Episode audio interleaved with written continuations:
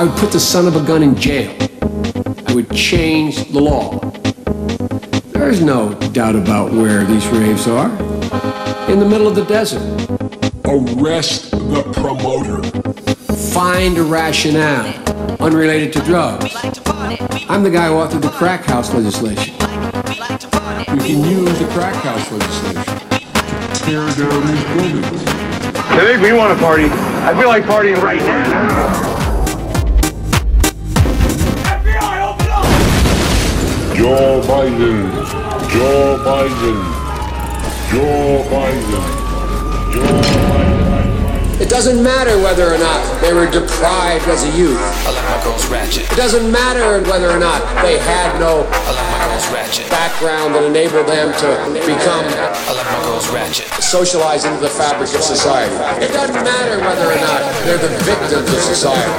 The end result is they're about to knock my mother on the head with a lead pipe, shoot my sister, beat up my wife, take on my son. So I want to ask, what made them do this? I like my girls ratchet.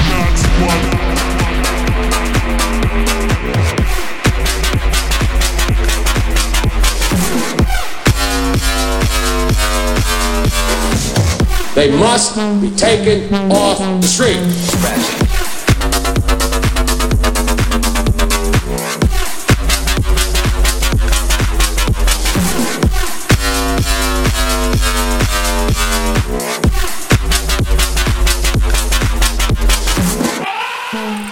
Don't yell at me. Who do you think you are yelling at me? Email? This this is my show. Come on, you guys. I don't take that shit.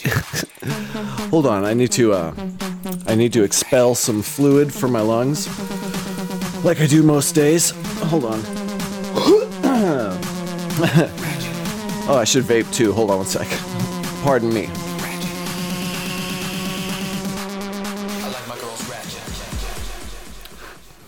Jesus Christ. Man. What's up, you guys? It's me. I'm back. Sunday release, you know? Not very often, but it's like 4th of July, so I thought I'd come by and say, hey, y'all. Hey, y'all. Howdy. Happy 4th, y'all. Fuck, that was embarrassing. God damn it. What's. Oh, no. And now I get to listen back to that a million times in my life. What's up? What's going on? So, I, you know, admittingly was supposed to release this episode on Friday, but ah, responsibilities. I, uh, you know, my mother's birthday was actually Saturday, so I thought, you know, that kind of my mommy special I, that takes precedent over everything, including po- editing podcasts. You know, I've done her dirty so many times when I've been horribly strung out that I feel a lifelong worth of like be, trying to be a good good son will somehow come close to making up for it. So I thought, hey, nice birthday. Try not to annoy my mom. That's my my goals so far. And I also uh, I had a couple job interviews that I landed, so you know, applause to me on that. I can get into that shit later. And had some I have I have these side hustles coming around my way.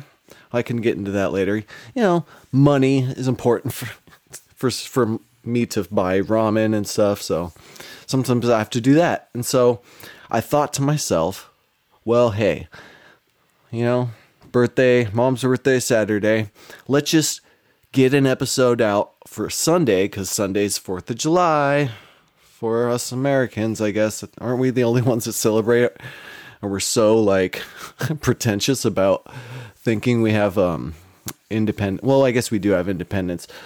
We talk about freedom and stuff and and whatever. So I thought, hey, first of all, the timing was just right because I actually um I watched like 50 times in a row this video that went viral of our president uh, Joe Biden. He uh, he was falling while walking up the stairs, which I find interesting. Usually, 99% of the time people fall walking downstairs, but no, he he was the unique person who fell walking up the stairs. I think he was uh, boarding the Air Force, you know, I don't know, red, white, and blue. Uh, no, the Air Force One.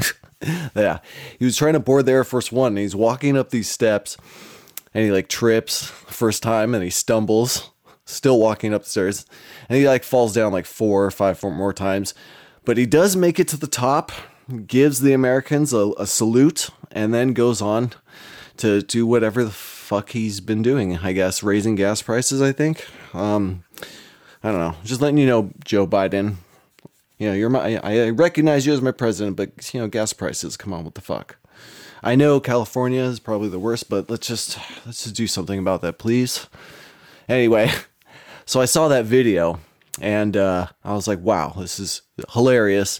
And I couldn't stop watching it. I watched it over and over, hundreds of times, and it was funny the same amount every time. Um, so I thought he, you know, our president for Fourth of July, he deserves to be uh, sampled for the intro, right?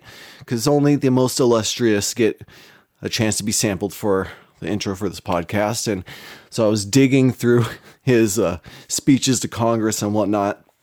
And I discovered like one in his prime of his youth or whatever. And he was very rambunctious and, and aggressive uh, about wanting to arrest um, like ravers and promoters because apparently, you know, in his eyes, raves are really what's collapsing society, I guess. It's not terrorism or, you know, all this other shit, you know, big pharma fucking us over Martin Shkreli or, you know, the handfuls of fucking greedy, you know, entrepreneurs, quote unquote. So, no, but he's like, yeah, raves are the causing all the issues. All the drug problems are from raves. They're manufactured. They're basically just they go to manufacture drugs. Is what it is. That's where all the fucking, you know, heroin and you know research chems come from. Yeah, raves. Because he sees people dancing and it's like he's so he was he's pretty scared. I think. It just it gives me it gives me um the vibe that you know he's a scared old man who wants to arrest his arrest everything that scares him so he can like eat Werther's originals and fucking sniff hair in in peace. Cuz doesn't isn't that what he does? I know it's like 4th of July and like whatever, you know, independence, freedom, but yeah, dude, that guy he, he sniffs hair. That went viral. I saw it. I'm sure you did. Dude, dude, he's like in the fucking White House just sniffing people's hair like it's not fucking creepy and weird. And if you haven't Jesus fuck. If you haven't seen that video, by all means, I welcome you to a Google search. It'll show you everything you need to know. And you, after you know your first viewing, you might have wished you never have seen that video. Cause then it's like, oh god, that guy has the nuclear launch codes. Like he's probably got like Goldilocks's like a snippet of her hair in his pocket, and he just walks around the White House and like pulls it out of a Ziploc bag and just huffs it. he's like, oh, that shampoo's still fresh, baby. I don't know anything about policies or governments or politics or legislations, but I saw that video and I'm like, dude, that's our president. Because look, I make fun. I made fun, or I made eff- an effort, a solid effort, to make fun of uh, Trump as much as possible because Because, you know, he was our president. like me from previous months, okay? Total control. Bing, bing, bong, bong, bing, bing, bing. You know what that is, right? Bing, Bing, bing, bing, bing, bing, bong, bong, bing, bing, bing, bing, bong, bong, bing, bing, bing, bing. even though people were like, "That's not my president."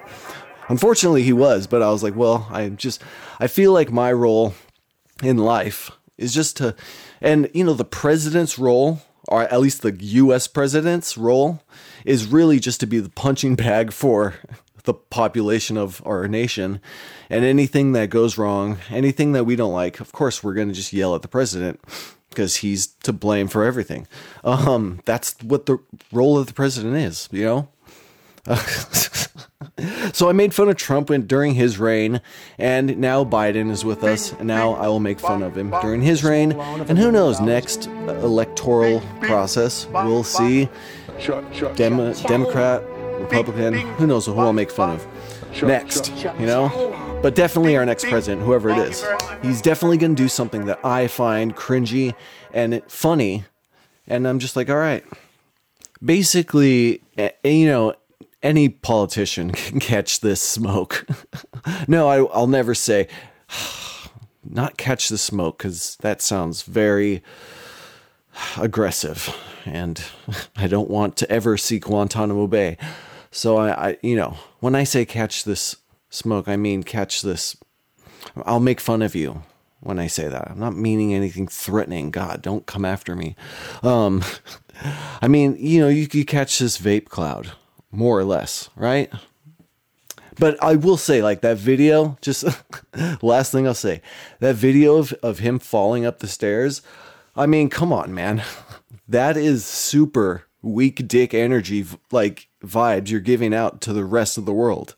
You know, like if there is some country out there who's plotting against us, who knows? I don't look into that shit, but if there is someone out there who's like, I want to overthrow America. I'm just saying when you when everybody, when the entire world watches you fall up the stairs to the Air Force 1, they're just thinking, "Wow, the weak dick energy um there's some there's definitely like cracks in his foundation, you know? Now I guess Trump is like challenging him to a cognitive test or some shit cuz he wants to stay relevant. I don't fucking know, but there you go. Happy 4th of July, everybody. And here's to you, Joe Biden. I hope you survive the next four years, and uh, I hope gas prices go down, and um, I hope, you know, self driving cars improve so that you don't have to worry about, you know, fender benders or, you know, I don't know. That Werther's original joke was a low blow, so I'm sorry. I'm probably on a watch list as we speak. Um, I've probably been one on one this whole time, but if I wasn't, then I'm definitely on one now. So, welcome to the show. Um, hope you're all enjoying a good cookout with your families, because I know a lot of you might be doing that. Um, and I probably will be doing the same. And so I don't really have much I want to get into other than uh, a little update. I'm doing good. Like I said, job interviews, making a little bit of money, trying to reintegrate myself back into society. And it's going, you know, semi good so far. And I'm still not doing heroin. So that's really all I have to say. Um, other than that, I just wanted to get a story out to you. I wanted to get this story out to everybody on Friday, and I'm sorry about that. Uh, you know, learning how to be a normal human again. It's it's semi challenging, but I'm, you know, working around the my weak points on that. So, you know, bear with me.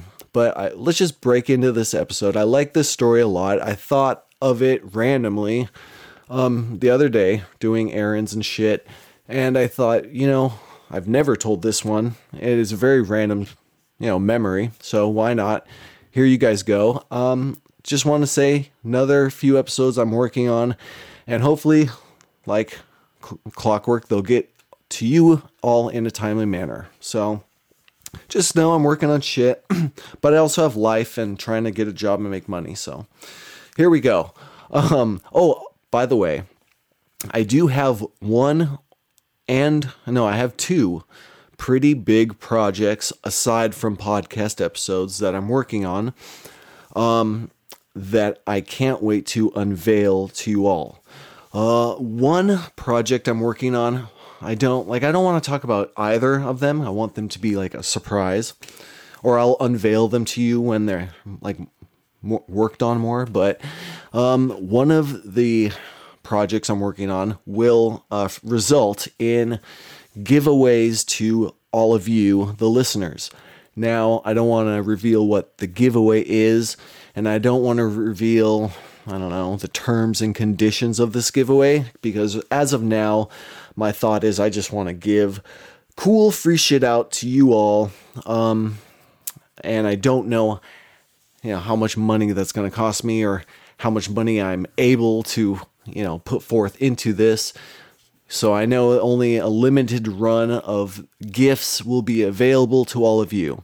I don't know what that number is. I'm you know working in the backgrounds on this So hopefully in the next few episodes that I release, I'll have updates for that for you. But just know um, I'm working on something special for all of you, and it'll it'll result in something nice, uh, other than you know content and podcasts and stuff. So just know that, and um, yeah, I'm almost at the 15 minute mark. Wow, so proud of myself for not ranting and raving as bad as I usually do. I try to discipline myself, and I think it's working slowly. So yeah, 50 minutes, I'm out. I just want to say I love you guys, and um, yeah, I'll talk to you later. I hope you enjoy the story, and uh, yeah. Anyways, I'm out. So with that, as always, Peace, love, and all the above. I love it.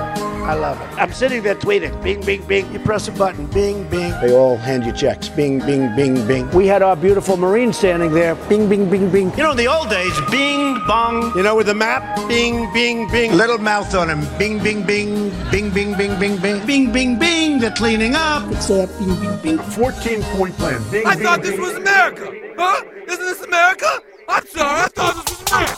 Ratchet. Ratchet.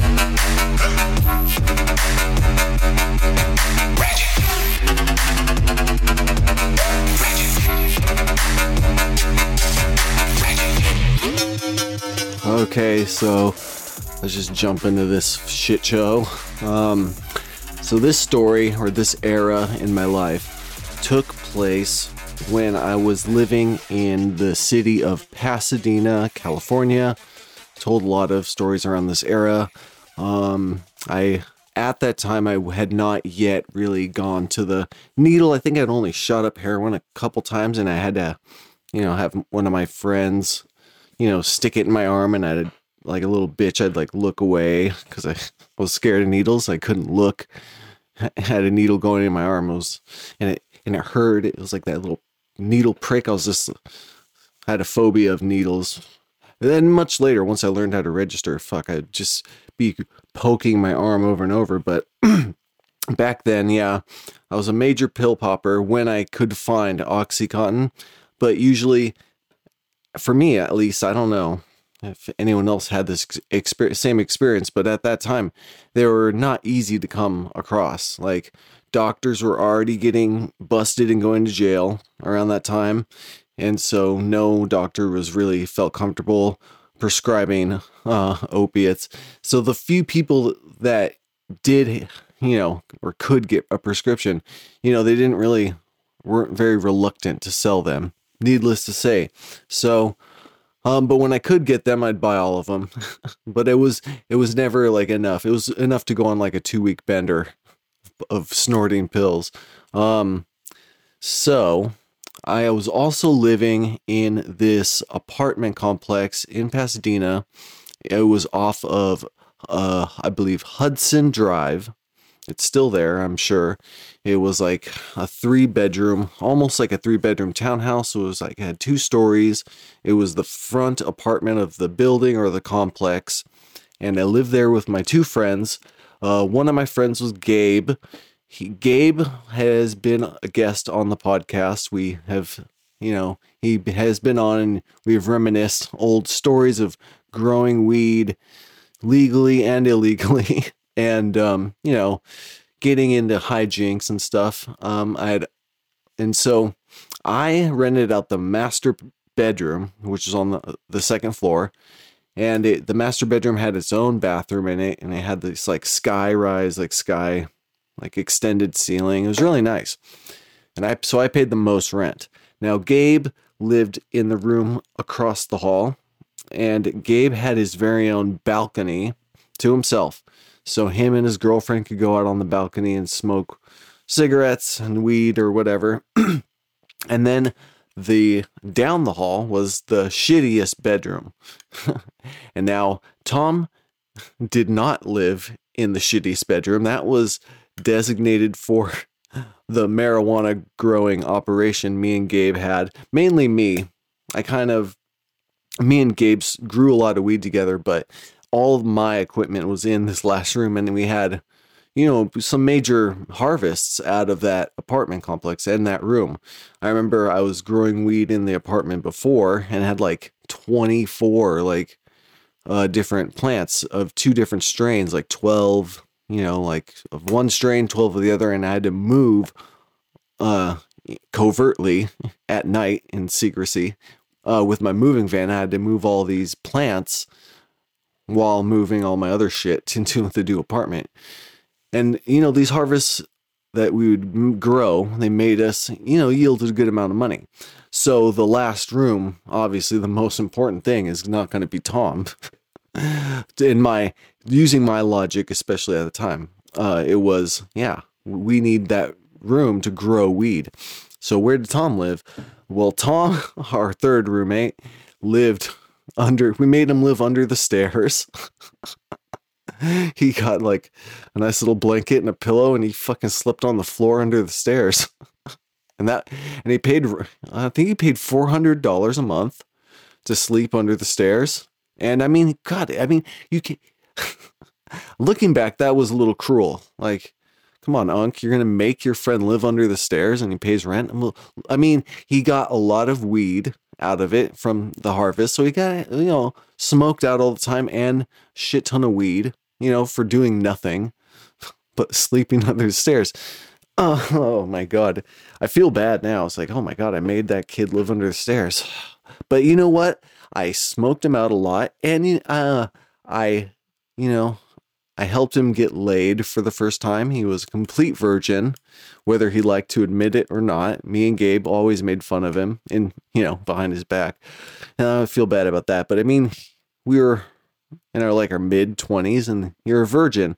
And his uh he had this game. He would go up to he had went up to one girl and uh who like liked him and he he uh he was all nervous about it and he like grabbed her ass he reached his arm was uh, like around her shoulder, right? And he goes down, squeezes a, a butt cheek, and he while they're like staring into each other's eyes, and he goes, "You're beautiful," which is like, if you're gonna, you know, I guess mac on a girl or whatever, uh, it's either the ass grab or I guess the "you're beautiful" line, or or you either go one direction or the other, but to go both at once, I mean, it was it was just nervous energy.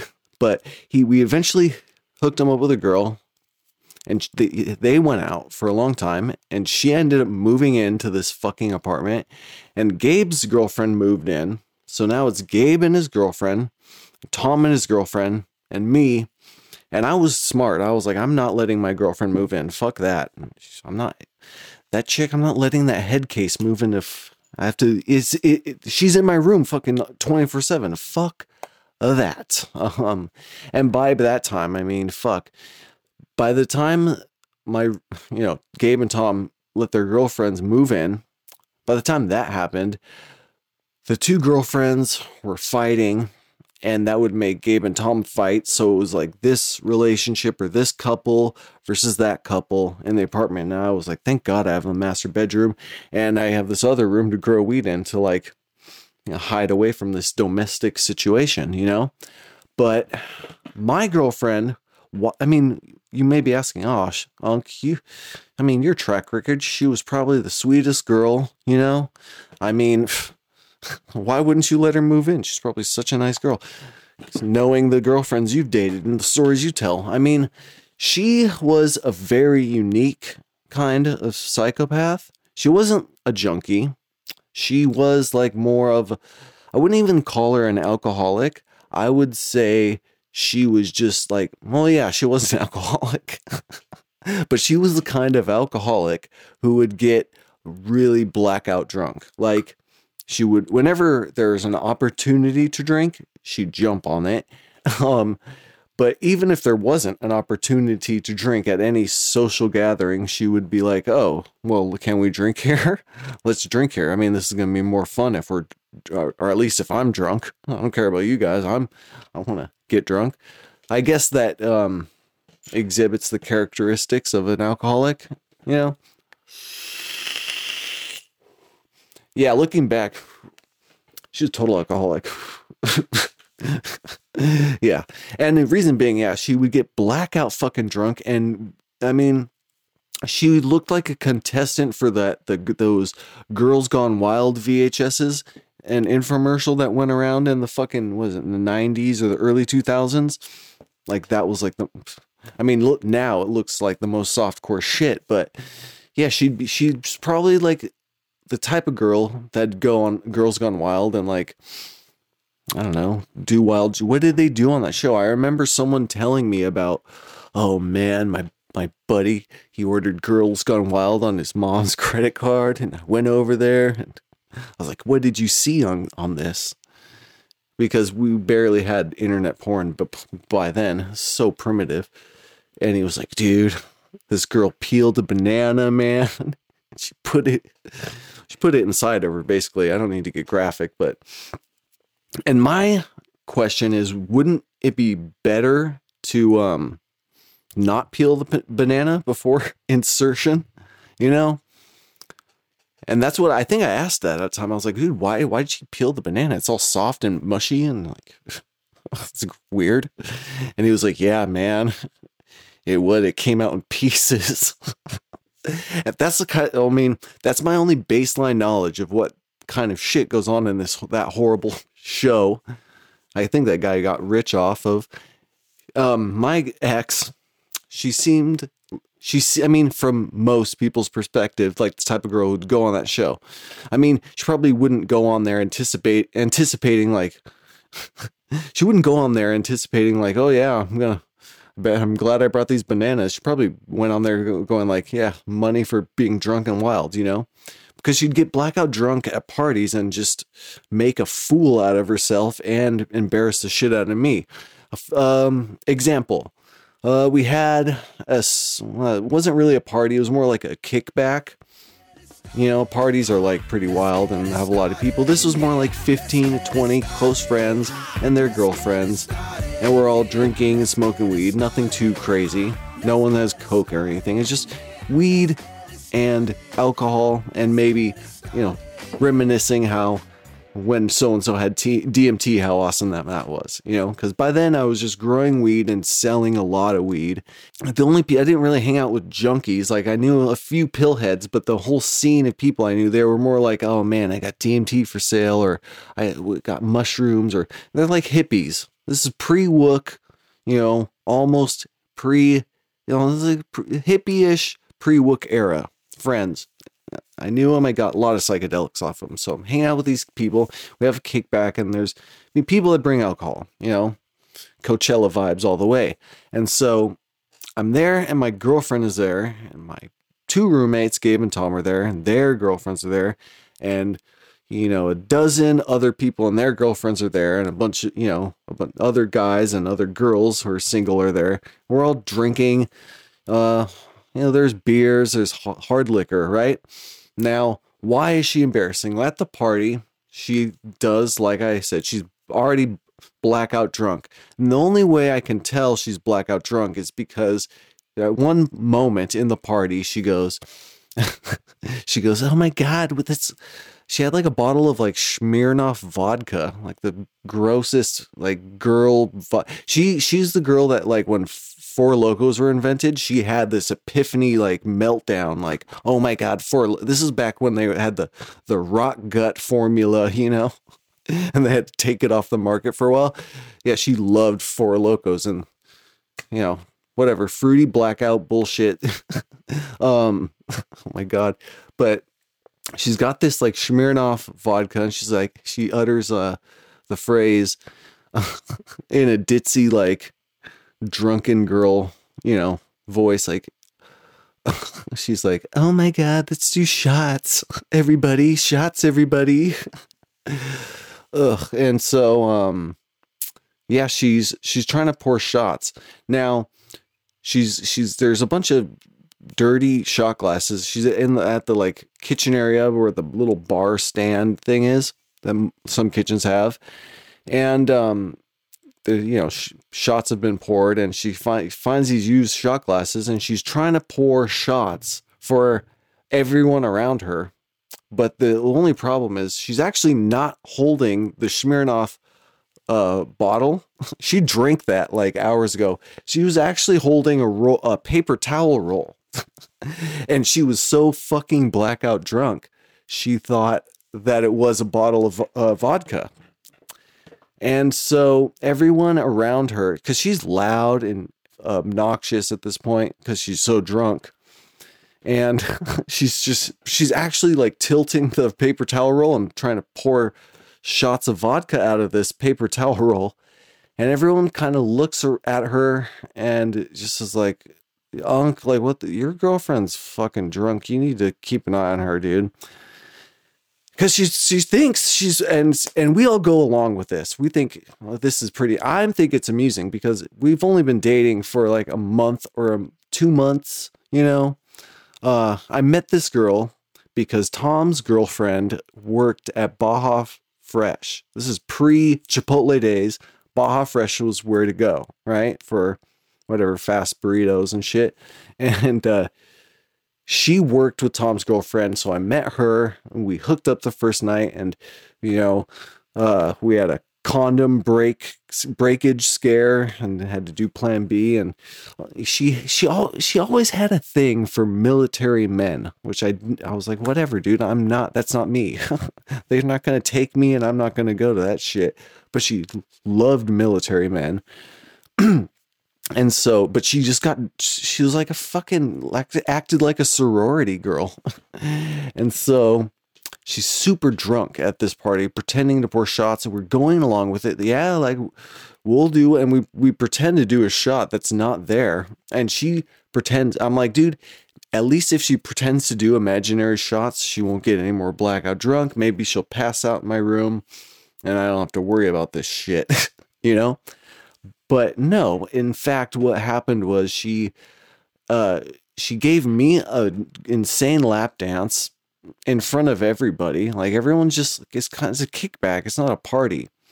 They're, everyone's standing around rolling bl- blunts and music is loud, but you know no one's doing much. So I'm sitting there and she's getting all over me, giving me this crazy lap dance. I'm just like, all right, whatever. But I just don't have the energy for this. So I go along with it. And then she gets up super blackout drunk and she's like, who, who else wants to lap dance? and uh you know there's a couple of real thirsty people in the crowd that night. And so i think my friend dj was there and he didn't get laid often at especially at that moment. He like he didn't even have his first girlfriend yet and he was like yeah i want a lap dance. And so i was like yeah. He looked at me and he's like kind of looked at me like is it cool? And i was like dude whatever. I don't even fucking care. Because i had just like at that point i remember i had just harvested this big harvest and made all this money and i somehow slowly like put it into my bank. So it was like all right i made my money digital la- semi laundered 1500 to $2000 yes you know i was like yeah getting by on the government um and i was also by the way I was working all and growing weed. I wasn't just growing weed. Me and Gabe, I was working for Gabe's. Gabe got me a job doing woodworking. We are making like art frame, art frames and art frame panels for artists and for this art college that was in the area. So I was making like art wooden art frame panel money and then growing weed on the side and growing weed like at the job for some reason. And so, yeah, I just had all this harvest money, and my girlfriend's giving all these lap dances to DJ at first, and then I other people caught on. They're like, oh, whatever, I'll take a lap dance. And so, it's it's weird. Like guys and gals, let me just you know propose this scenario for you. You're at a party, and for guys, you're at a party, your girlfriend's super drunk, and she doesn't know how and she doesn't know restraint, sexual restraint, and drunk restraint. She's black. And when you're blackout, you don't know a lot, any restraint really.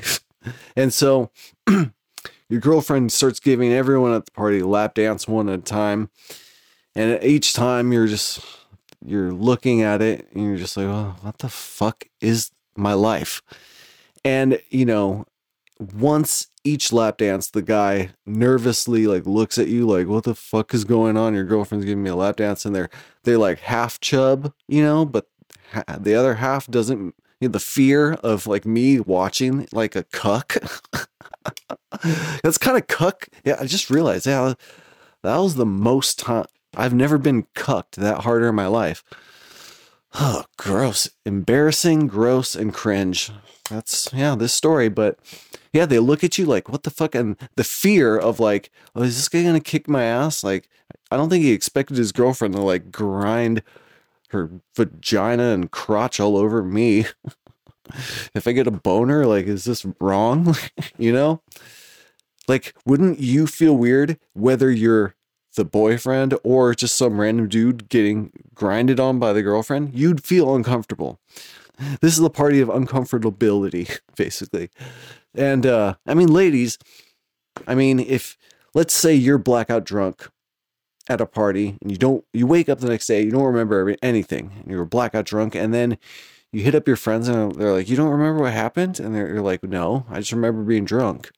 and all your friends go, "Oh my god, you grinded on like 12 you grinded on 12 guys in front of your boyfriend at this party and you would most likely feel embarrassed. I know if I were a lady and I found out this information, I would be embarrassed myself. And that's what happened after the party. She was, or the next day. We'll get in that later. oh my God. I have to vape after that, reliving that moment. I'm sorry. So she's been grinding on dudes and people take notice and they're like, Unc, dude, what's up with your girl? She's pretty out of control. Like, if we're, I mean, I'm drunk, but I mean, I'm not grind on all my friends blackout drunk. because guys, you can get there too. I mean, fuck, I probably have and not remembered, you know? Um, but don't, don't do alcohol, kids. I mean, fuck. Or you might, you might be the type to do this. And that's not that's frowned down on nowadays. It's 2021 this was like 2013-ish 2015 era you know? So yeah they're like unc what's up with your girlfriend? I'm like i don't know dude but i don't i mean we've only dated for two months so i didn't really know there was this wild child side of her but let's see what how she responds the next day today i'm like whatever i could break up with her let's just keep this entertainment train going. It's not like I was eh, super invested in this. I didn't get a promise ring bedazzled or anything, like whatever. And at one point in the party, I remember uh, I was like, "Oh, where is so and so?" My girl at the time girlfriend, and uh, she had invited a, another coworker from Baja Fresh over. It was some nerdy kid who was a little gangly and uh, he was super nervous. And she had a I she, she had to have a secret cr- crush on him or something. And so i go outside to smoke a cigarette and she's out there like all on it like her hands are on his shoulders. And she's like uh, you know mumble talking like like blackout drunk girls do in their early 20s and um so i'm like what's going on over here and he looks at me and he's like oh my god what's up i'm like whatever man dude just just don't make a move on her. I don't care. And uh, she acts like, oh, I didn't get caught red handed, you know? And so I'm like, whatever, man. I was like smoking my cigarette and I'm like, dude, you're obviously uncomfortable. You should probably just go. This, this is not going to be a fun party for you. You're just going to try and not get your dick sucked in front of me by some crazy girl I decided to date. Um, awkward. And so I don't remember what, I think I drank more and then I drove her home, which was fucking bullshit. She lived in another part of LA, which is far away, a ghetto ass part. And uh, um, the next day, I remember I was like, "You uh, through text or whatever for Facebook Messenger." I was like, "You remember what happened last night?" And uh, she was like, "No," and I was like, "Wow, you know." I thought you might not remember what happened last night, so I uh, took a video I recorded a video on my grainy, shitty chocolate cell phone. Remember those chocolate phones? They're like they'd flip out like the Matrix phone. I thought that was cool. and it had a little spin wheel, scroll wheel. Yeah. I was like, yeah, I recorded uh or maybe I had a razor. Remember the razors? Uh, anyway, I had some ghetto cell phone from back in the day that people thought was the cutting edge technology. And I was like, yeah, I thought you might not remember. So I, I took a video of, of the party and you were in the video. And uh, I was going to just delete it. But now that we're talking and you don't remember what happened, I'll, I'll just, I'll send you the video and you can, maybe it'll jog your memory, you know? get a couple fucking fireworks going in there or some fucking light bulbs lit up. And so I sent her like, I was like a fucking 15 to 30 second clip of just a grainy, dark lit room with a fucking like a strobe light, a blue filter strobe light, and some ghetto, uh, ghetto bro step playing, and uh, fucking, um, yeah, she's just grinding on my friends and looks super uncomfortable. And she's like, "Oh my god, is that me?" And I was like, "Yeah, you, you, wanted to give everyone a lap dance. You even poured imaginary shot, shots of vodka out of a paper towel roll. It was pretty something else." And and she was like, "Oh, I'm so sorry. I'm so sorry." I was like, "I'm, I'm, I'm over this. I'm pretty much gonna break up with you. I think at this point." Or like I haven't decided whether I'm to break up with you, but I mean, you kind of just made me look like a fool in front of my friends and so I, if i stay with you i, I look like a cuck or a, like i'm pussy whipped and and uh, i just think a girlfriend would treat me better maybe out there i don't know we'll see uh, but i haven't made up my mind so, but get this i'm going out of town for the weekend i might stay out of town longer i don't really care uh, and so don't call me, don't talk to me. I'm just got to clear my head, you know. I was probably more upset about it than how I am now. I was probably like, oh, whatever. And so I was uh, definitely v- briefly annoyed by the incidents. The way I figured it was like, look, you have the whole weekend off, and I think it was like a three or four day weekend because the holiday was coming up. I had just harvested all these uh, plants, and I had had so I was sitting on all this cash that was in the bank, and I had a paychecks in the bank from my other job. I was like, well, why don't I drive up for the weekend and you know hang out, see my my parents because I was like, I'm in, in, Pasadena. I'll drive up to Slowtown. I'll drive up up to uh, San Luis Obispo and just like see what my friends are doing up there and get away from the LA and my life going on here because because I got some things going good for me, but this girlfriend kind of just, you know, not so good. So let's just figure out what I'm going to do after the trip. So I drive up to San Luis Obispo and I hit up my friends up here and I'm like, uh, what are you guys doing? Let's hang out.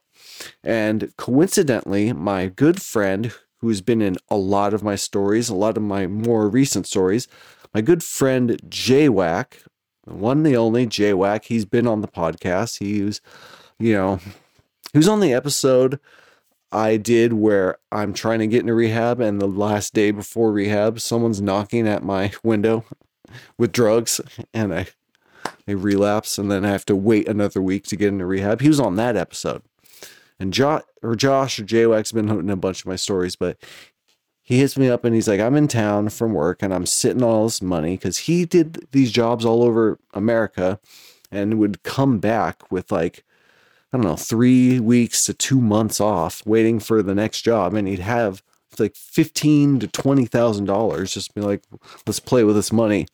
And I was sitting on not on a sliver of that amount. I was sitting on like four or five grand uh, from harvests and work money and everything. So I'm like, all right, yeah, let's hang out. And he's like, all right, well, get this. Me and Dylan and Obs, I've talked about Dylan, I've talked about Obs part of my circle of friends, my innermost, like loyal, tight knit crew from the five cities. They were like, the four of us want to go to Chumash Casino. Now, Chumash Casino, for those that don't know, is like the only casino that really exists around the Central Coast area. Um, you know, in LA, there's probably some ghetto casinos, and San Francisco, San Francisco, there's probably some ghetto casinos. But for the most part, everyone around this area is like, if you want to go to a casino, you have to go to Vegas. You have to go out of state.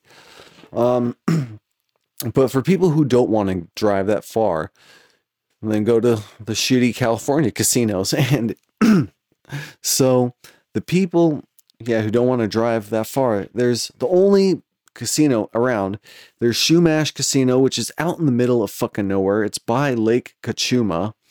And um, they have, sometimes they'll have really, like, they have a horrible venue. So they'll have sometimes uh, bands that were really big in the 60s and stuff. They'll play a show like, oh, the Moody Blues are playing in fucking, you know, um, at the Chumash Casino, or uh, sometimes comedians like I don't know, like canceled comedians will will do stand up there, like oh Carlos Mencia is doing stand up comedy at Sh- or Amy Schumer, like all the joke thieves go play venues at Chumash Casino, and so um, and they they had this really funny catchphrase and kind of jingle like slogan and it was like Chumash Casino do do do bringing up the winner in you.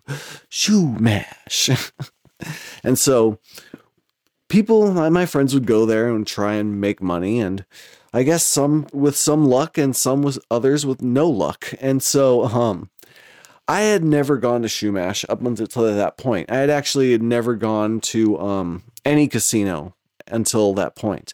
Uh nor had I gone to a strip club up until that point. And actually, not I haven't really been at a strip club at all to like get lap dances. I DJ'd a strip club once. And it was weird. It was empty. There was no one in there but the strippers. And for good reason. I mean, one of the strippers had a, a tampon string hanging out of her thong, and the string was like jiggling and slapping her butt when she was like twerking her ass. So it's like, who wants to see that? I mean, if you're a beautiful or, whatever, it's like no one wants to see your tampon string fucking. Because then everyone's like, oh, she's got a, she's on her menstrual cycle. It's, like lap dances and period blood, it just they, they don't mix. It's like oil and water, oil and vinegar, rather. I don't know. They don't mix. So that's my, that was my only strip club experience and during this time, I had no strip club experience and I had no casino experience, none of that. I was like very, you know, uh, inexperienced. So I'm like, yes, let's go to Chumash because I'm already kind of annoyed and pissed off at my girl. And I'm like, I got some money to play with. Gambling seems like a great, easy, and quick way to relieve the tensions and stress from my relationship, you know? I'm like Al Bundy. I'm just like, ugh, you know? And so um we're driving to Chumash. Now, I live I I mean my parents lived in AG and I'm visiting them and all my friends live in the Central Coast, you know? So to get to Chumash, we have to drive down to like the Lake Cachuma area. It's kind of near Buellton, out in the middle of fucking nowhere. Buellton is a population of like maybe 2,000, you know? It's like farm country and nothing. It's like you're driving to get to the coast and get to the beaches and get to Santa Barbara and LA. It's only, you know, it's a town you just pass through. And so we're it's at night. And um oh, one thing I do remember is before I, I go to meet up with JWAC and we're in his we go to his car and we're parked in his driveway. No one's at his house. And Josh or JWAC is like, oh, Unc, guess that get this. Of course, we have to do some heroin before we go to do um to go gamble because everybody knows if you're at a pool hall, you play pool better, and you if you are at a casino, you gamble better. If you're in this, have this opiate blanket over you, you know, you can focus better. It's like uh, that limitless pill. If you shoot up heroin, you'll play better poker. And when money's on the line, you need that that like steroid enhancement, you know. So, um, and at the time, I like I said, I hadn't shot up myself. I think JWAC had shut me up once before, and during this era and before this era, um, you know, when Oxy was getting real big, I mean, I was popping pills and snorting. Everyone was doing it, but uh, I think JWAC and a couple other of my friends made the switch early to the needle. And what's actually fucked up is JWAC was actually my my one of my friends, uh, JP, had actually had was selling oxys. It was like the green oxy 80s. And uh he was giving the green 80s out to JWAC for free. Like every day, he's like, yeah, let's get fucked up. Giving him, feeding him Oxy 80s all the time. And then he, he finally cut uh, JWAC off of the pills and just lied and said, oh man, I fucking ran out, dude. And so when JWAC got insanely dope sick and was like, dude, you have any oxys? I'm fucking sick, dude. I'm really sick. And JWAC's like, I can get you well. And you know, the thing, uh, or JP was like, I can get you well. And J- the thing is, JP had oxys. He just didn't want to give JWAC free oxys anymore. He's like, I'll get you well, JWAC. But the only way I can get you well is if I shoot you up with heroin. Kind of giving him this ultimatum like, I got you dope sick and I'm lying about having oxy. But get this, I'll, I got to get out of jail free ticket and get you well. But you have to shoot up heroin for the first time. Reason being is, you know, uh, JP was kind of grooming and setting up JWAC for this, like to be the ultimate customer, kind of, which is kind of sh- a shitty thing to do to friends. So that's how JWAC got turned on to the needle. And JWAC has told me this story plenty of times. He'll t- attest to this. You know, that's how he became a junkie. And once he, you know, did shoot up, he developed developed a taste for it, and you know, there we are. And uh, JWAC is would always be like, I think the first time he shot me up, he's like, if I ever catch anyone else sh- sh- that shooting you up with heroin, because he knew I couldn't do it. He's like, if I catch anyone, anyone else shooting you up with heroin, I'm going to kick the fucking shit out of them because he knew how dangerous it was. He didn't want me to overdose. He's a good, good friend, you know, but he didn't want to get high alone. So, and I was a fucking pillhead, and I was like, yeah, held up my arm, and I was like, I can't watch. but this was like the second or third or fourth time he had shot me up. And every time he'd shoot me up, he'd be like, if I catch anyone else shooting this shit up in your arm, I will fucking murder. Well, not, like I won't say he would murder. He was to, I'll beat him up real bad. but, you know, I'll fucking kill him. Really means I'm just to fuck the sh- fuck him up. I was about to say fuck the shit out of them. He probably wouldn't have done that. Would have just punched them really hard. and so, and this time I was like, yeah. I was like, I'm pissed off. Dude, I would love a shot of fucking heroin before I go to the Chumash for my first casino experience. Let's get it on. So I held up my arm like always and um, squeezed my hand. I think I had a lighter in my hand for a fist peck. I was like, yeah, get the veins all prepped up. And uh, JWAC, he, he knew I was like a beginner and a novice. So he'd make me a watered down shot or as like as as uh, Phil and Salmo would refer to as like a, a pussy shot. Um, if you'd seen that interview, you know what I mean. But uh, so I do it, but for me, it, I mean, it rocked me. It wasn't enough for me to fall out or like to feel like I got kicked in the chest by Bruce Lee or something. But I felt a good like ooh, nice little ah, little peeking rush. You know, I was like, yeah, I'm high. You know, it was like the equivalent of me snorting half of an 80, like 40 milligrams of oxy, and getting that fat first like drip in the back of your throat. And like, you're like, ooh, I taste the oxy. Now I know I'm to get fucked up. But this was like instant because you're shooting up, obviously. So I'm like, all right, we're nice and level headed. We are smoking weed and um, we're going to meet up with Dylan and Obbs. Now, at the time, Dylan and Obbs were in recovery. Dylan, I forget the reason why, but Dylan was out there. He had gotten really bad on uh, benzos. I remember him, he would get, he was, I remember when he had come off uh, Valium or Xanax, he was getting seizures in the hospital. It was really bad. Obbs had also gone to rehab in uh, LA, Southern California.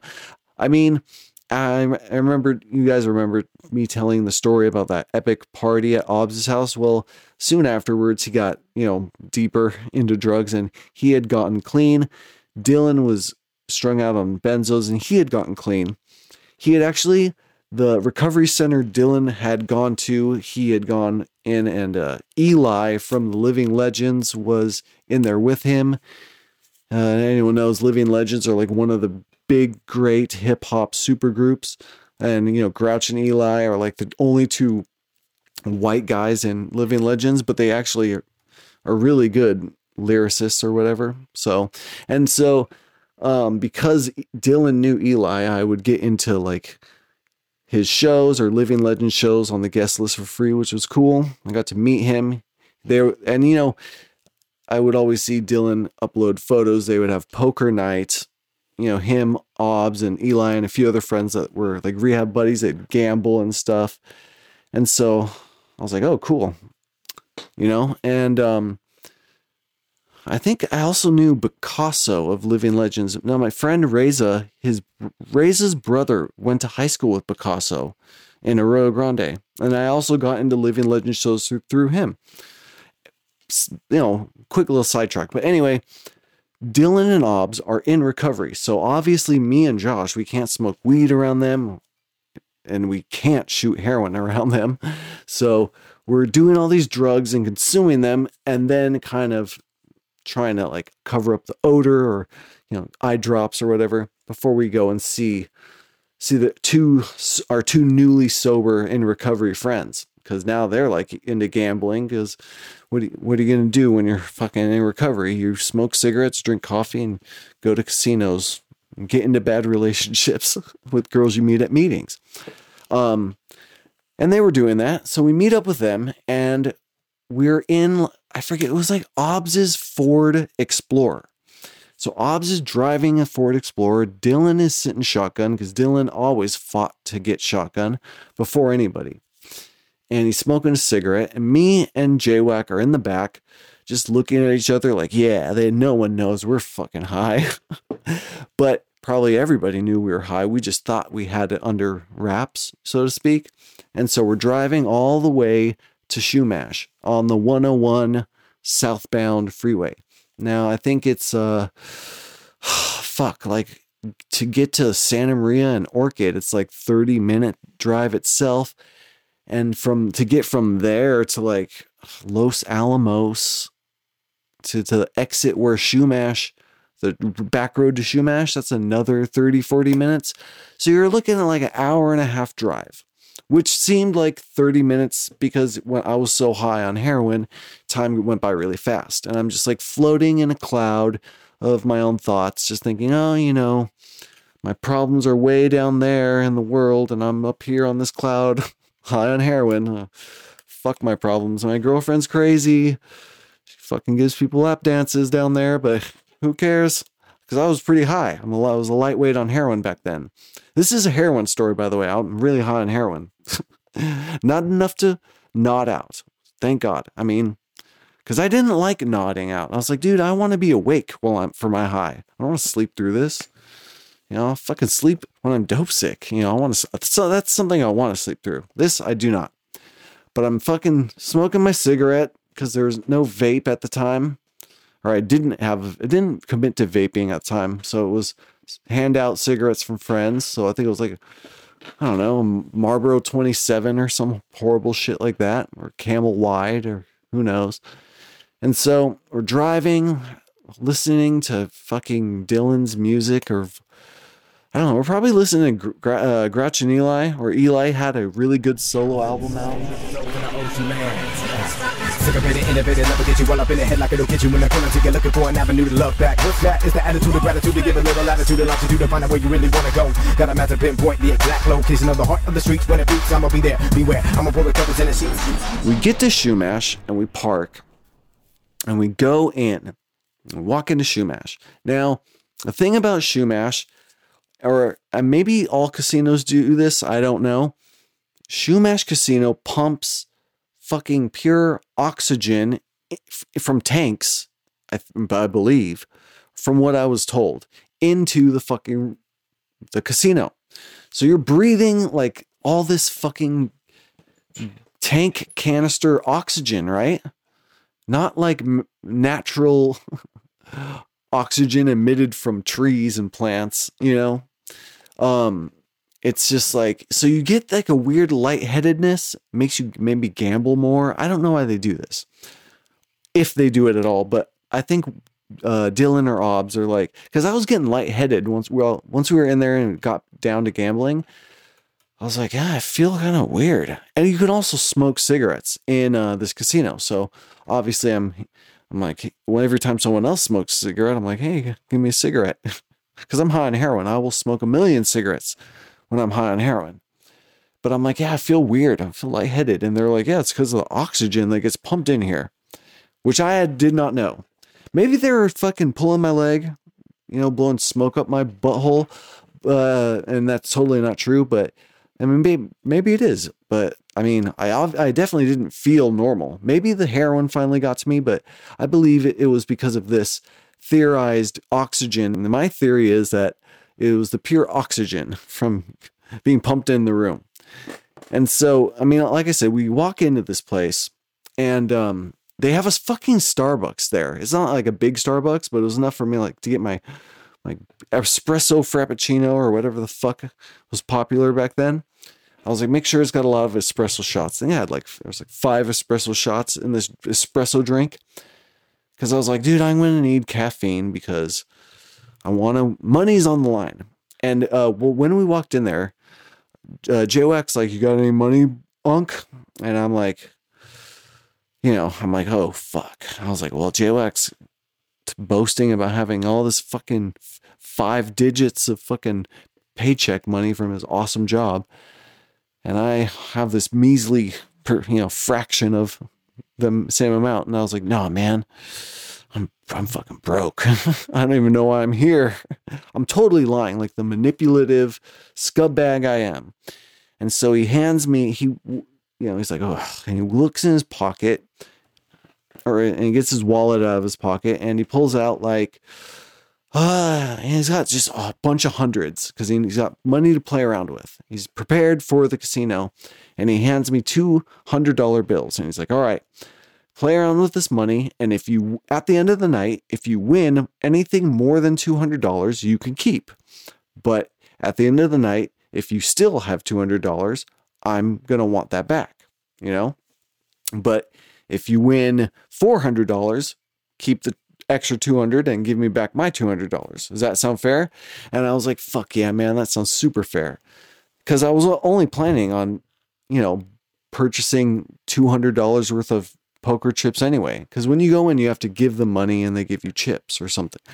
You know, by then I was kind of in a like a brown out from the heroin. I haven't drinking any alcohol, but it's everything's a little hazy. I think the oxygen didn't help. And you know, Dylan and Obbs chain smoke cigarettes like nobody's business. I mean, they're in a recovery. What else are you going to do? So every time they want smoke, I, I'm like, oh, opportunity for a free cigarette. Oh, can I have one while your pack of cigarettes are out? And uh, they are obliging me with cigarettes, feeding me tobacco, which I have a low tolerance to. that reminds me I have to vape. Hold on. So I have $200 worth of poker chips, right? I'm mad at my fucking, you know, my my fucking girlfriend, my who's acting slutty at the party in front of all my friends. I'm high on heroin for the first time in a in a long time. You know, I, at that at that point, I had just just been smoking weed every single day and doing the occasional cocaine and occasional mushrooms or the occasional DMT or the occasional MDMA or the occasional you know, you know crank maybe you know ooh, but it was frowned down upon so don't let anybody know about that. And especially heroin like me and Josh were like always like in the same mindset like if we're to do heroin let's do it together so we keep each other's secret and let's not let anybody know that we're on heroin because everyone looks down on heroin. And especially our friends were like oh man fuck heroin blah blah but you know and even i was kind of like fuck heroin. I will just only use my purchasing power of my dollar for you know f- pharmaceutical top shelf opiates. I still hadn't make made that transition like oh heroin's way better.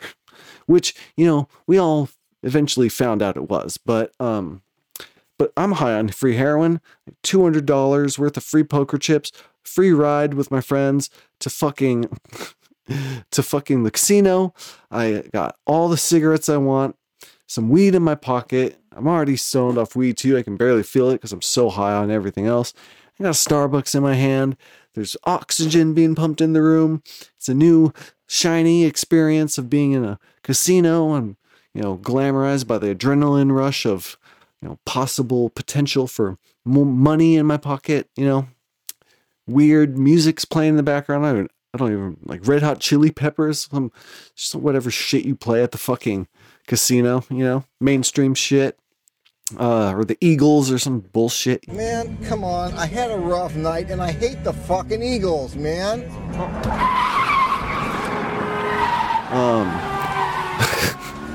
So, and I think at the venue there was like a comedy act going on, but we're going around and I think I'm thinking, okay, we're to start playing some Texas Hold'em or something. I don't know. I've never been to a casino before and my experience is like that Texas Hold'em game that you play on fucking Facebook, you know? I've only played online Texas Hold'em and usually 99% of the time it's with no money, you know? So I'm like, I don't know what to do. And JWAC's like, all right, look here. This is what we're going to do. The name of the game is Blackjack. Okay. We're going to play Blackjack. Fuck Texas Hold'em. And I was like, why? He's like, Texas Hold'em. He's like, look, Texas Hold'em, you buy in a tournament and you have to play, you know, all night, if not all night, for maybe the whole week. We don't have time for that. We want to make money right now and have fun right now for the night we're here. And the best option for us to do that is to play blackjack. If you get good at blackjack and you get good at maybe pr- you can practice counting cards, which you, you know you won't be good at because you fucking just started, but um you can make a lot of money. So, you know, and I was like, "Oh, counting cards, don't they catch you if you do that and beat you up like in the movies?" Ooh. I don't know. So I'm like, all right. So I, I get the basic rundown of how to play blackjack, and we're all together at a table, and I'm seeing my friends play. So I pick up the game pretty easy, and I'm starting to, you know, I lose a little bit, but I'm winning more than I lost. So I, I got a good, I got like 250 chips th- at the time. And so, um, but the thing was, I guess what happens at casinos is like every 10 minutes, every 15 or 20 minutes, the dealer that works for the casino or, or and is at the table dealing your cards that you're playing against for blackjack or whatever, they rotate dealers. So all the dealers rotate to the next table and the dealer at the table before rotates to you. So now you're always every 20 minutes you always have to play with a new dealer. So one dealer comes to our table and we keep playing and I lose all the money I, I had won, which was like $50. And then uh, another dealer comes and I start to win my money back. And another dealer comes and I start to win my money back. And then ano- one dealer comes and I lose all my money. And I'm like, well, what the? F-? So I, I'm playing blackjack and we, we get up and go to other tables, smoke cigarettes, play blackjack, go to other tables, and we're just playing. And I'm just kind of trying to count cards. But uh, one thing I'm picking up on is is the the dealers themselves because it's like well if i you know theoretically if i'm able to count cards if i could count cards if i can count cards the dealer could count cards and he can use that tactic against me to steal all my money you know? I'm not going to put it past them. And what i also noticed was that we know when they rotated dealers there was two dealers every time. These de- two dealers in specifics got rotated to my table, I lo- always lost and lost all my chips. So I was like, if anyone's counting cards, it's these two motherfuckers over here, which were like these two women, these two old women. And I was like, yeah, these two bitches over these two bitches over here are counting cards and stealing my money. I'm thinking all this in my head, super high on heroin and twacked out on Starbucks and bad cigarettes and shit. I'm trying to think of places to go f- to fucking hit my one hitter little baseball one hitter w- weed pipe. Have you guys seen those? They look like a fucking crack stem, but you screw weed into the tiny ass bowl and always get is the glass ones are called chillums. I guess you always get fucking weed ash in your mouth. I'd go in the bathroom and like smoke those.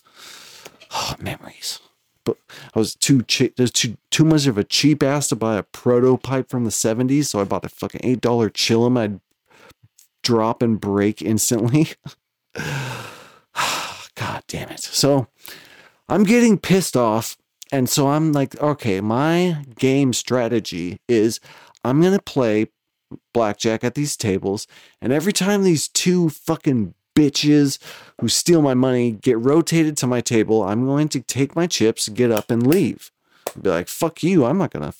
I learned my lesson. I Take my chips and get up to another table. I don't care if my friends are playing at the table with the bad luck bitch. I'm not. I'm calling. If it, were, if it was two dude, dude male dealers, they're bitches too. It's not a derogatory, only female derogatory word. It's to any fucking card dealer at a casino who counts cards and blackjack and d- does me dirty. You know what I'm saying? They just happen to be women. You know, I respect women. Anyway, um, so at one point I noticed my fucking crazy girlfriend, who I had specifically told, do not call me while I'm on this trip. Do not bother me. You, you fucking grind up on all my friends. Just leave me alone. so she's blowing up my cell phone and I'm not answering. And I'm sure the guilt has gotten to her and she wants to call me and be like, I'm sorry, please don't break up with me.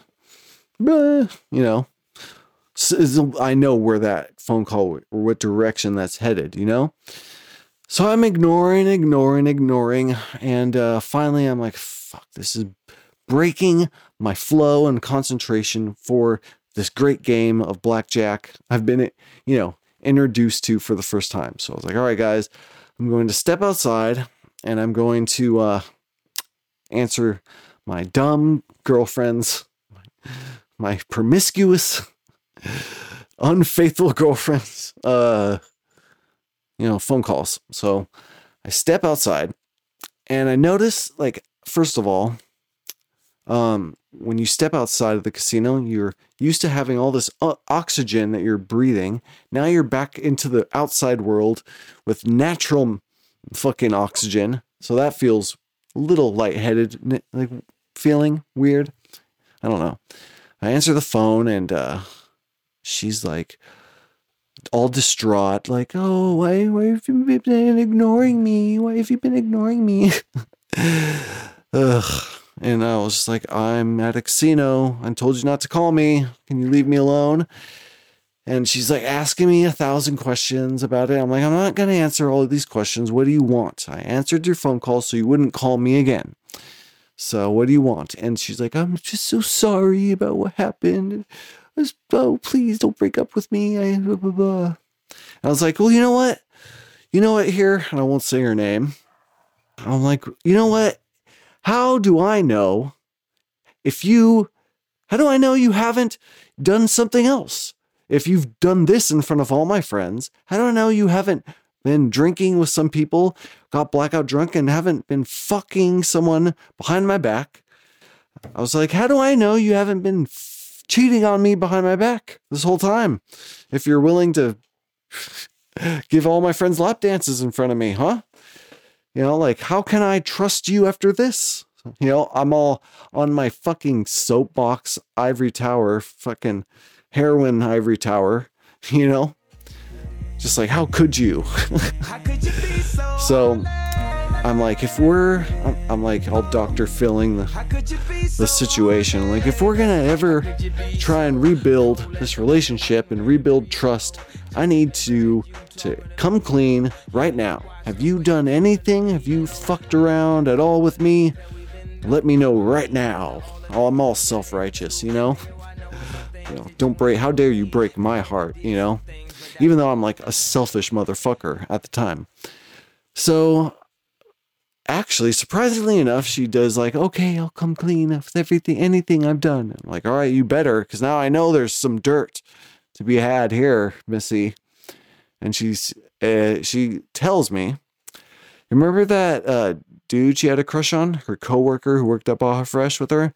I guess after High had left town for the weekend and told her, don't fucking call me, don't talk to me, she called that guy to console in her, like, oh, Bunk is mad at me. Oh, boo hoo.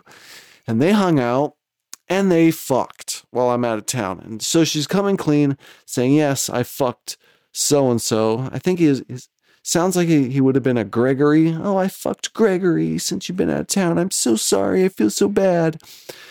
Now, I am not on alcohol, uh, but I'm really high on heroin, stoned, very tobaccoed out from cigarettes, super wired on coffee.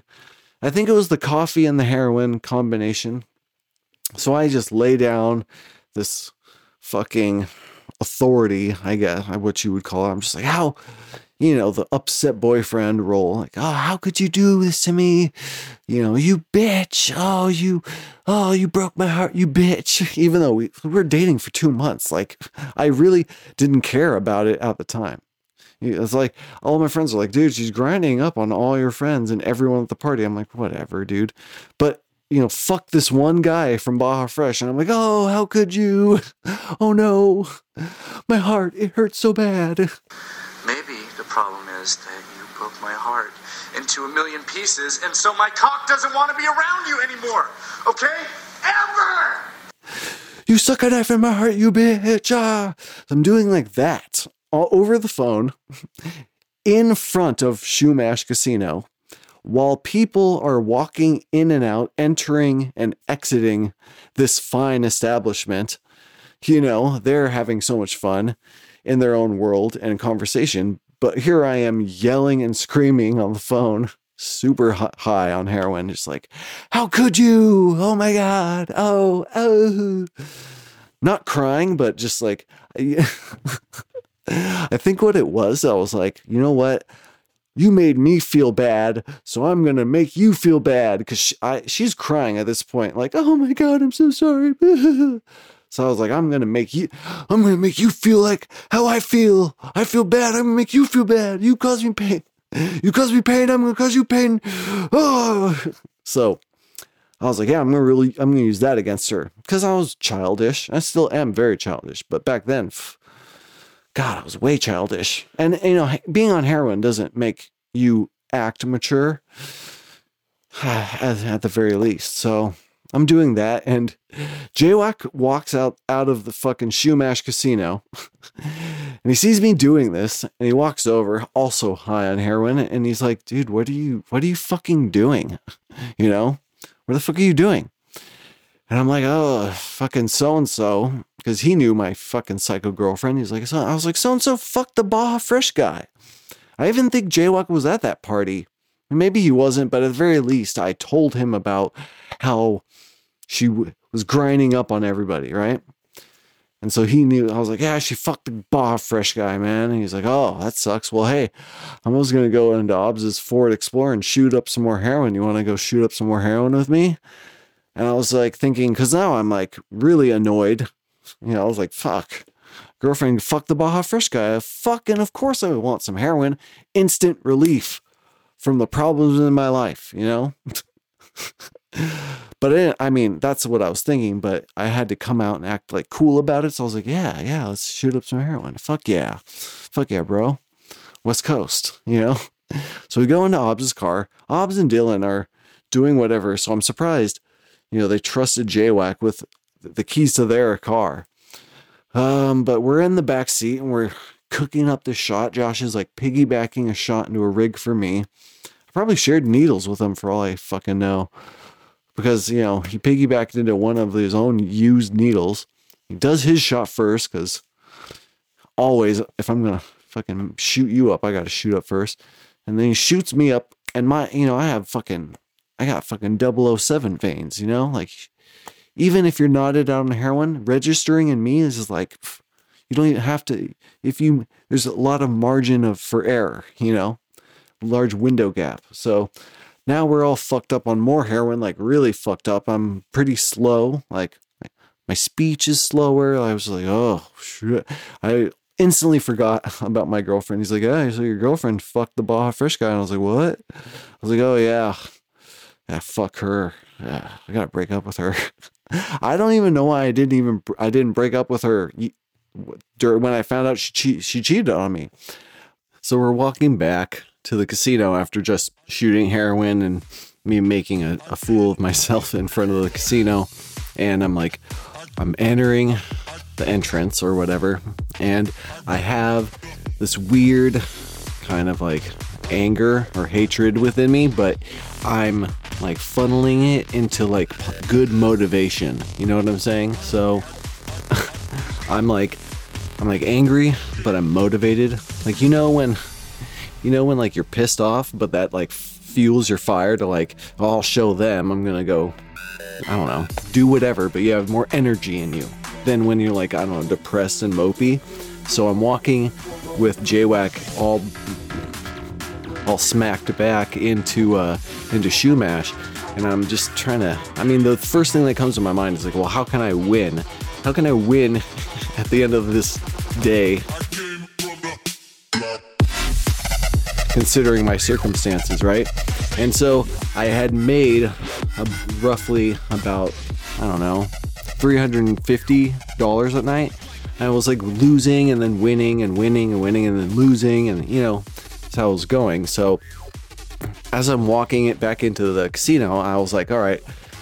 I remember JWAC said something like, oh, we don't have that much time. It's getting late. We should play a few, an hour or so more, and then we'll, you know, take our chips, cash them out, and leave. So try to win big while we're still here. And so I'm like, well, shit. Um, I want to like my goal was like, well, I have 350. I want to make at least $400, right? and then I can give JWAC back the $200 he flowed me, and then I'd have just 200 free dollars. And if I make that goal, I'll feel validated for the night, even though, even though my girlfriend fucked the Baja Fresh guy, and gave all my friends a lap dance. You know, days gone prior. I was like, yeah, free 200, I, a two, free $200 would be nice, plus a gambling rush with some heroin kind of like alleviate my my life the reality of my life which by the you know the sound of it it doesn't sound like reality at all. It sounds like a fucking bizarre fucking cartoon a really fucked a really fucked up cartoon. But anyway so i walk i walk back into this casino and i'm like dead set on like i'm going in here i'm gonna make 50 more dollars and i'm especially not gonna let those two fucks uh, those card counting dealers. I'm not going to let them, you know, take this away from me. So I'm going to go get my money. And when they come around, I'm going to run away and leave. And then hopefully I'll make more money than I lose. Right. So I go to the bar and I was like, yeah, they probably stopped serving alcohol at 2 a.m. I was like, yeah, what's a good alcohol drink to drink when you've just been had your heart smashed by your girlfriend of, of two months? fucking your Baja Fresh coworker on a fucking bed of burritos and guacamole, you know, man. Fuck.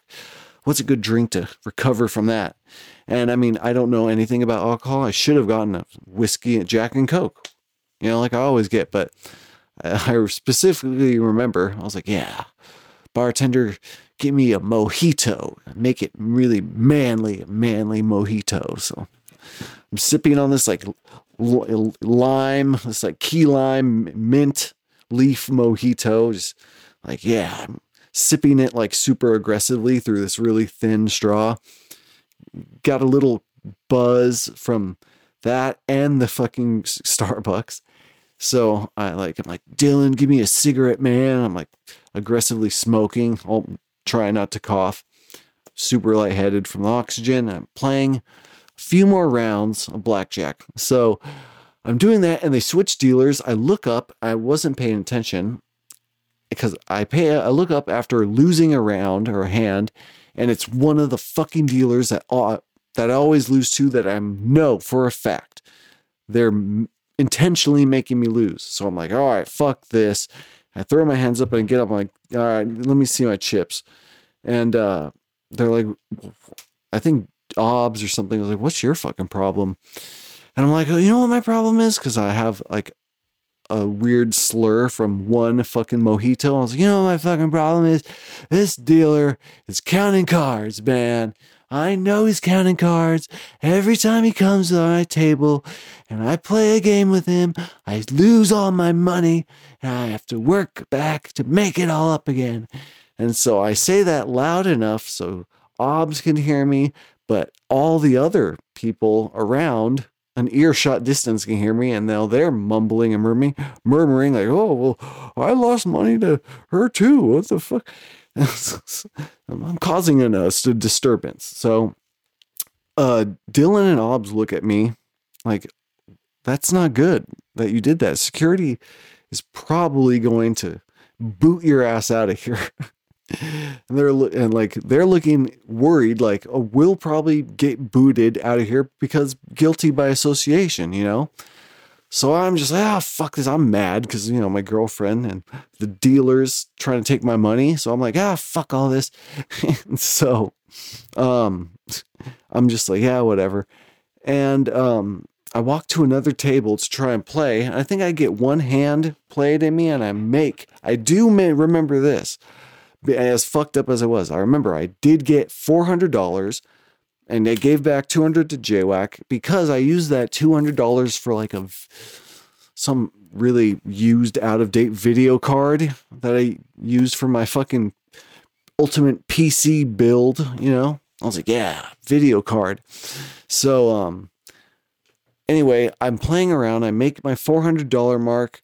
I'm all stoked in the right, you know, I'm headstrong to take on anyone, as that shitty band Trapt would say. I get around in, and Jaywalk walks up to me and he's like, Look, we should go because people, uh, the, the dealers have been talking and pointing at you, and I think they're about to get security and say, Kick this guy out.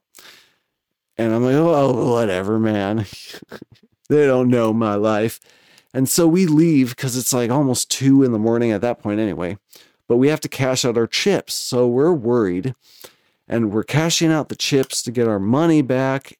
And um we th- I think Dylan or Obs see a security guard approaching us from like oh 20 50 feet away i'm in such a haze i can't see that far ahead of me you know i'm just trying to keep my balance and uh, it had to have been just the heroin and the oxygen. I mean, maybe the alcohol and the coffee didn't combine well, but I'm not in the right state of mind. And I have weed on me. I stink of weed. I'm sure Dylan Obbs knew I was smoking weed, and because uh, they knew I was growing weed. I mean, fuck. At least I was respectful enough to smoke it in the this bathroom illegally. And so we get the chips and uh, we get, I just, all I remember is I'm being escorted out by my friends. Like they're tugging at my shoulder, like, dude, get, let's get out of here. Cause I don't remember running into security and then being like, oh, cause they probably saw us walking towards the exit and they're like, all right, our job here is done. You know, we don't need to do anything else. And we, I remember getting in Obbs's uh, Ford Explorer and we're driving away and I am like feel hot, like my body temperature is warm. I'm like, ugh, I feel like nauseous a little bit, and I know it's because I went from a you know a, a casino with all this pure oxygen to being outside with regular oxygen, right? And I'm like, I I remember them someone saying, yeah, you might feel a little sick when you adjust the normal oxygen or something. Which, you know, by the way, this all could have been bullshit that I was in my head. I'm like, yeah, the oxygen, man. It's making me sick, man. so I got the window rolled down and I feel nauseous. It's probably the opiates, the heroin. I did too much. I'm just like, I'm, I'm going to throw up. And I don't want to throw up in the car. And especially don't want to make any loud noises. I don't want one of those uh, hurls that we were just like like screaming and throwing up at the same time. You know, I don't want to attract attention to myself because then Dylan Knobs will look back and be like, "What the fuck is Unc puking?" You know, like, "Oh, he's on a good one. Hoo hoo! I'm gonna gossip about him later." You know, it's the last thing I fucking need. So I was like, "Yeah, I'm gonna throw up." If JWAC sees it, I don't care, but I need to get it out of the car. So that was the main reason I had the win- window down. At first, it was like I need to cool down my body, but now I'm like, yeah, it's coming. I feel it. It's coming.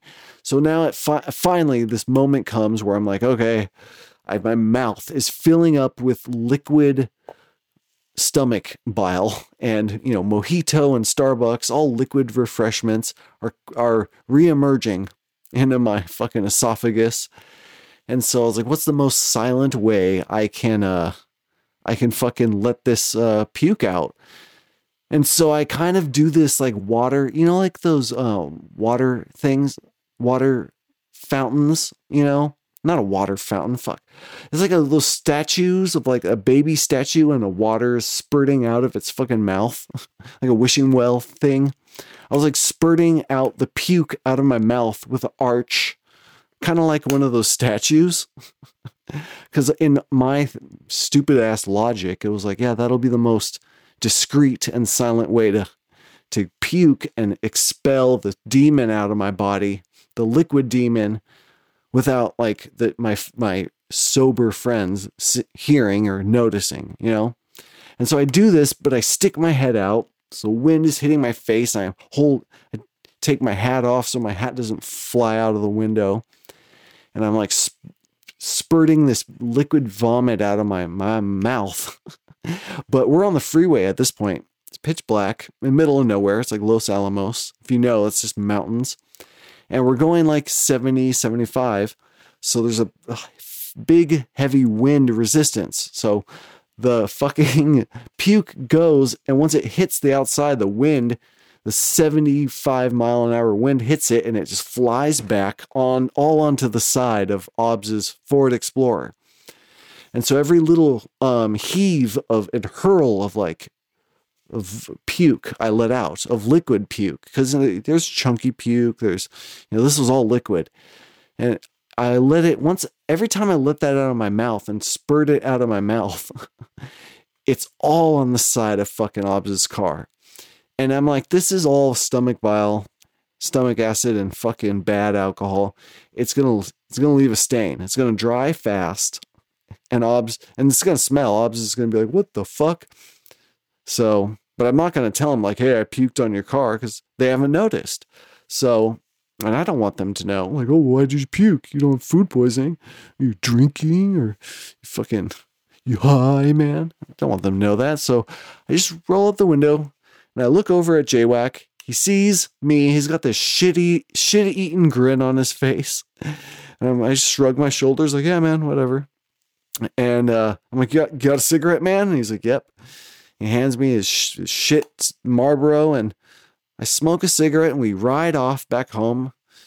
And I I go home with my two hundred dollars, and I go off and eventually drive back to my weird life where I grow weed. And did eventually break up with that girl. Uh, you know, this is the Ratchet episode. Um, so I dedicated my Ratchet songs to her. She's, I mean, I wouldn't say she's ratchet or slutty. I mean, I will say she exhibited behavior th- during that party and when she cheated on me that you know is kind of slutty so you know that warranted a breakup i can't trust you after that i mean i've stayed with other girls that have cheated on me but should have broken up with them at that p- moment cheating is bad i've done it and it's been done to me and the lesson is don't cheat. Guys and girls, don't be a cheater because karma is a bitch and it will come back. You'll fall in love with some dude or girl or and then they'll cheat on you cuz you were a cheater. So that's what I that's what happened to me. You know how I said she was like always obsessed with like military men? She actually I found out she um she met some dude on the internet. She's some some weird fucking meet military men dating services like eHarmony for the for the army. Be all you can be eHarmony. she met some dude like on there, fell in love, and she got knocked up and had a couple kids with them and they're together living in a house together, you know, in some weird state in America, not California anymore and she they're married and have kids and she's living out her fucking military housewife fantasy. So good for her. She follows the podcast on Instagram. I know that. And so I think she listens to the podcast. So if you're listening, my ex girlfriend, who will remain nameless, I'm sorry for revealing this embarrassing story. Because I mean, I would be embarrassed if that were me. I mean, I'm embarrassed at my own my, myself at my own stories. I'm embarrassed half the time. So, I mean, whatever. So I hope you're not mad at me for telling the story. At least I kept your identity secret because I still know your full fucking name, middle and last. Don't oh, don't make me. No, I hope you're. Hope she's doing good. Uh, hope you listen to the podcast, and I'm sorry for exposing that embarrassing part of our, our lives shared together. I I actually remember we hung out some more times and had like a shitty rebound. I think she cock blocked me a couple times, blackout drunk. And I was just like, man, you you fucking grabbed my dick all blackout drunk. And we didn't and we had all these rebounds, and now we're not gonna rebound because like you get off on the power of giving me blue balls. I got so you know what I did? the next time we hung out, um, I cock blocked her. And some girl had a crush on me, and I was like, "Yeah." She's like, "Don't, aren't you going out with that one girl who's really blackout drunk?" Because she was still getting blackout drunk. I was like, "Yeah, that's my ex. We we hook up every now and then, but we're not. We've we've communicated that we're not going to date again. It doesn't work well." And um, so sometimes, especially when she drinks on nights like this, social gatherings, she sometimes you know, she grabs my dick, whether I like it or not. And so if I like someone, I'm going to be full transparency. I, I have a kind of an open thing going on with them, but if I meet someone worth my while to tell her to kick rocks, you know, anytime soon. And I did do that in front of my ex. I was like, yeah, I got you back for cheating on me. Ha ha. You know, like Simpsons, haha, you know? Uh, and, uh, and then I never saw her again. But, you know, let's let bygones be bygones. You know, hope you're doing well now. A lot of time has passed. We made a lot of mistakes in our youth, and I'm doing well. Hope you're doing well. But, oh man, you broke my heart. no, just just kidding. I did let her know. I was like, yeah, you you fucking broke my heart. Let her know about a thousand times on that phone call. So, I don't know, man that's a story. Uh, I thought it was good.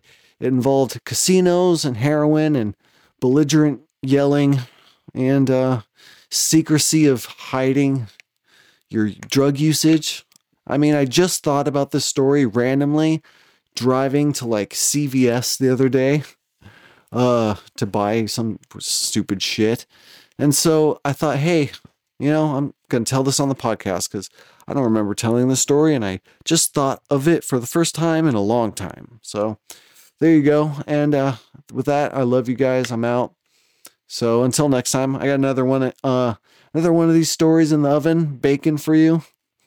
I'm pregnant with another another war story. No, and another one baking in the other. Another pizza pie for you. Probably out in another week, two weeks. So I love you guys. So yeah, I'm out of here. I'll, yeah, I'll see you later.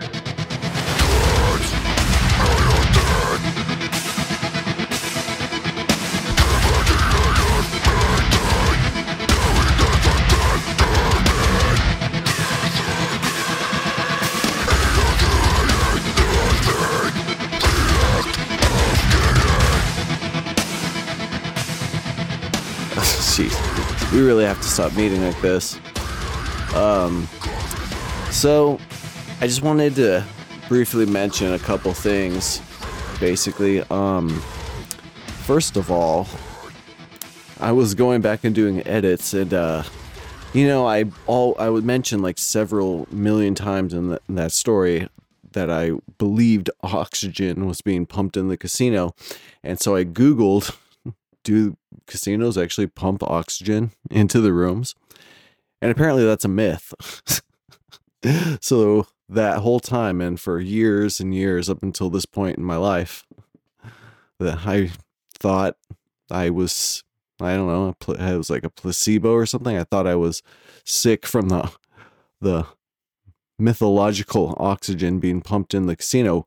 They don't really do that, I guess. So silly me. I'm an idiot. And there's yet another example. Um, you know what else I remembered was that ex girlfriend of mine. I almost had a threesome with her once, with her and this other third coworker at Baja Fresh who was like kind of a lesbian, but kind of bi. Like, and I guess my ex girlfriend or girlfriend at the time was bi curious, and so we uh, three of us were like, hey, I think of like six of people, uh, but three of us were hanging out having a conversation. She was like, yeah, we should have a threesome. And I like looked over, just like, oh, is this really happening to me? and uh, she, the, the other girl was like, yeah, whatever.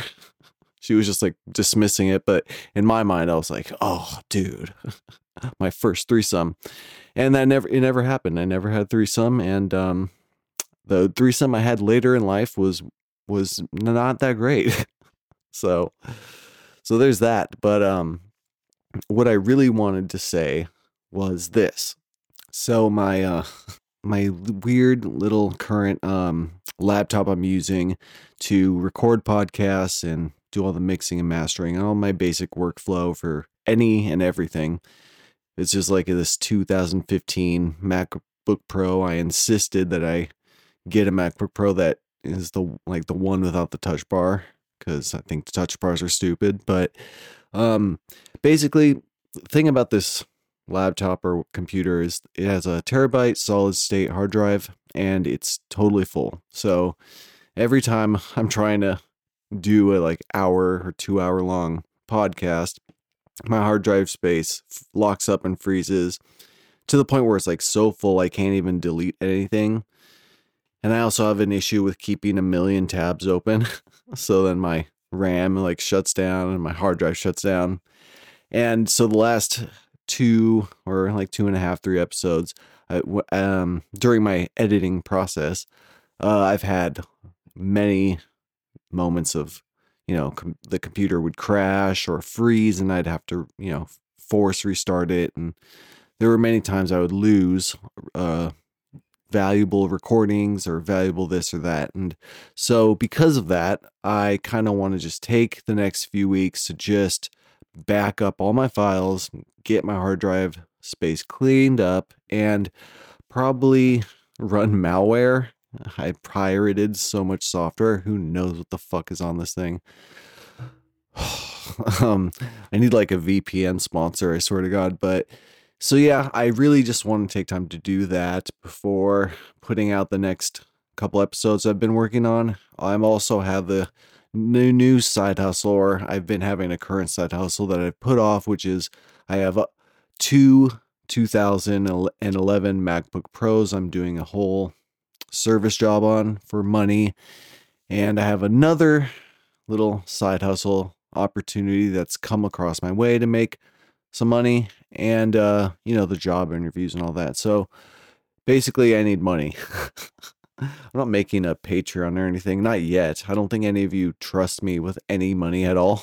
So i have to sh- i have to like prove i'm responsible with money before i ever ask someone for money. And besides you know capitalism's pretty lucrative so i think i can handle it.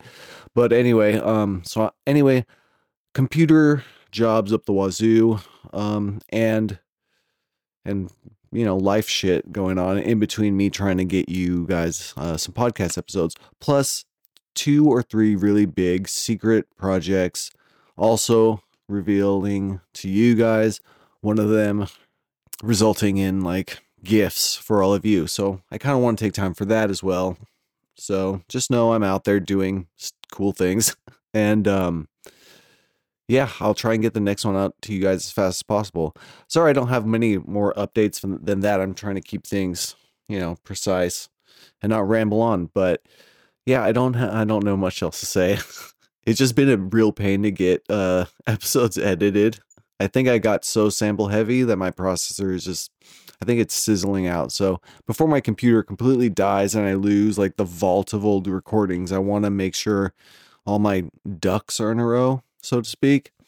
So, but I do recognize that, like, you know, I, I sometimes compare myself to other podcasters and I, I just see, like, oh my God, everyone else probably has such a more regular uh, release date. And that's on me right now, currently. But I mean, give me a break. I'm missing like two of my major organs. How many organs are all of you and everyone else missing? Yeah, I'm the victim. and I'll use that to my advantage. So, so bear with me. That's all I'm saying. But uh, that's really all I want to say. And the main thing is especially thank you guys so much. Um, like I said, every time I talk with everyone and every new experience I have with all of you is is always great. so, I love you guys. And with that, I need to finish this and upload it and go to bed before um I start hearing voices from lack of sleep. Just kidding, I'm fine. Drink coffee, but so yeah, I'm that's all I wanted to say.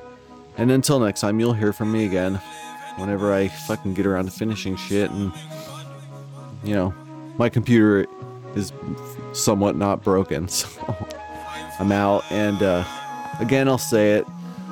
Uh, love you guys. So peace, love, and all the above.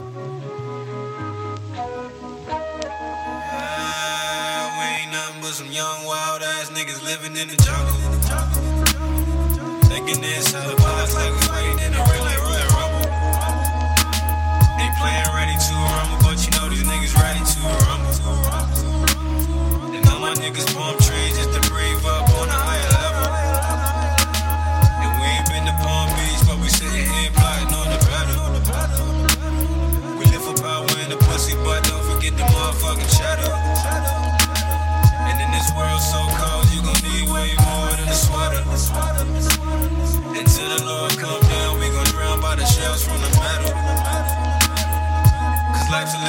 so be sure you're prepared for the battle. Down here in the jungle,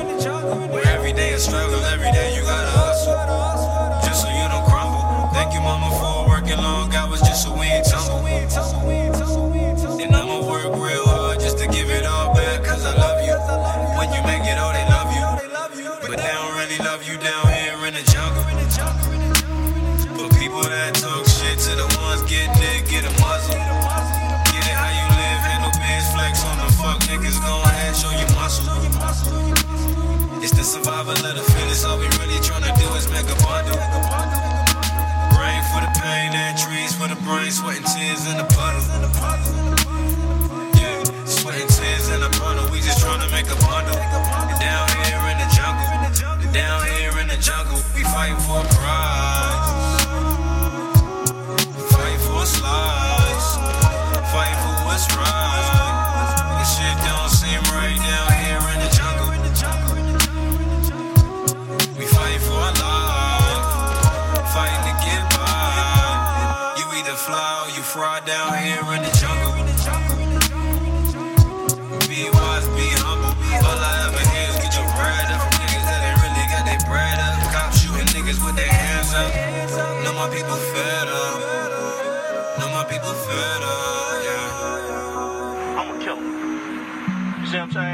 And what I mean by that, dog, and I'm silent, but that, you see what I'm saying? I'll make some shit seem so peaceful and blow your motherfucking brain. Cause see, I belong to a group of motherfuckers, dog, that don't give a fuck about a fucking thing, dog. Straight up. Look, man, anytime them dollars is spreading around,